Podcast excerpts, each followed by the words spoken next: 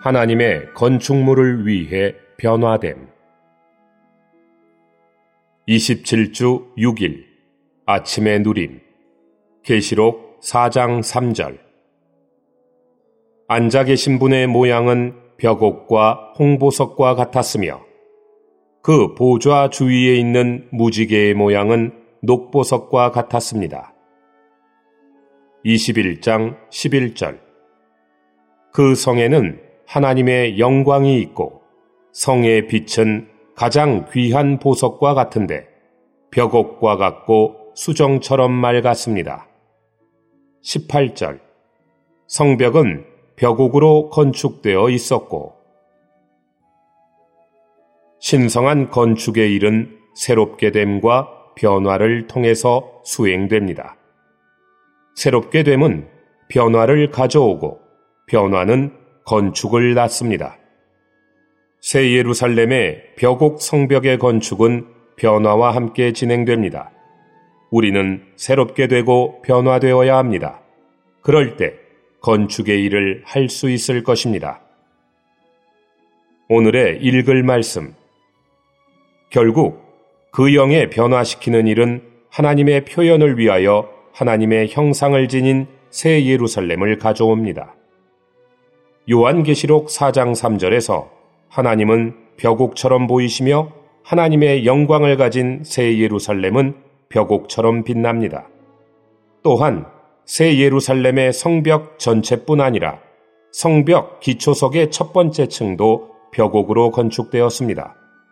이것은 성을 건축하기 위한 주된 재료가 벽옥이라는 것을 가리킵니다.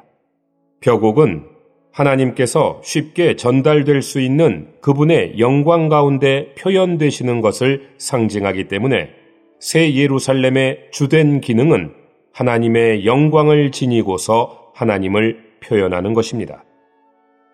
그 영에 변화시키는 일은 하나님의 건축물에 필요한 보석을 산출합니다. 야곱은 신성한 생명 안에서 완전히 성숙했기 때문에 신성한 계시가 가득한 방식으로 그의 아들들에게 축복할 수 있었습니다. 그는 야곱으로 태어났으나 이스라엘로 변화되었습니다. 그는 빼앗는 사람, 발 뒤꿈치를 붙잡는 사람으로 태어났으나 하나님의 왕자로 변화되었습니다. 아브라함은 생명이 성숙하지 않았기 때문에 축복하지 않았습니다. 이삭은 어느 정도 성숙했으나 생명의 성숙에 풍성이 부족했습니다. 그래서 그는 분별 없이 축복했습니다. 생명이 성숙한 야곱은 완전하고 투명한 방식으로 축복했습니다. 그가 말하는 것은 모두 신성한 말이었고 그가 축복하는 것은 모두 하나님의 모든 자녀들에게 하나님의 경륜과 관련하여 예언하는 것이었습니다. 만일 우리가 성경의 전체적인 빛을 가진다면 창세기가 성경 전체의 완전한 계시의 축소판이라는 것을 알게 될 것입니다. 창세기 마지막에서 우리는 이스라엘이라고 불리는 한 사람, 곧 맑고 투명하며 생명으로 충만한 변화된 한 사람을 봅니다. 변화된 이스라엘은 새 예루살렘의 시, 곧 축소판입니다. 창세기의 시작에는 하나님의 형상대로 창조된 사람이 있습니다. 창세기의 끝에는 외적으로 하나님의 형상을 갖고 있을 뿐만 아니라 하나님께서 그분 자신을 일에 넣으시어 그분의 표현으로 만든 변화된 한 사람이 있습니다. 새 예루살렘은 바로 새 하늘과 새 땅의 중심입니다. 그리스도는 그분의 생명을 지체들에게 공급하시기 위하여 머리로서 성의 정상에 앉아 계시며 그분의 지체들로 말미암아 모든 민족을 질서 가운데로 이끄시기 위하여 빛을 비추십니다. 만물이 그리스도의 머리의 권위 아래 있게 될 것입니다. 하나님은 그리스도 안에서 그 성을 통해서 빛나십니다. 왜냐하면 성 안에 있는 모든 사람이 변화되어 성 전체가 투명할 것이기 때문입니다.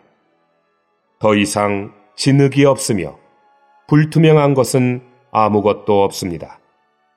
모든 진흙 덩어리들이 수정처럼 맑은 보석들로 변화되었습니다.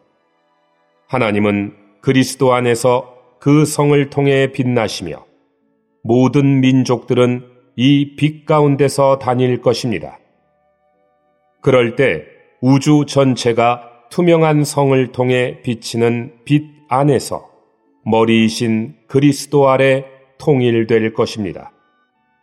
성 안에는 생명이 있지만 성 밖에는 빛남만 있습니다. 모든 민족들이 그 빛 아래 있지만 그들에게는 생명이 없습니다.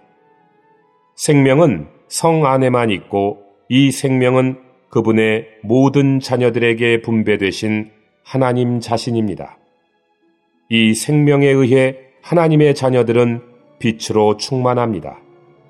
또한 이 빛은 하나님의 자녀들을 통해 비추어져 모든 피조물을 어둠과 혼란과 허무하게 썩어지는 것의 속박에서부터 하나님의 아들들이 나타남으로써 가져온 질서 안으로 이끌어올 것입니다.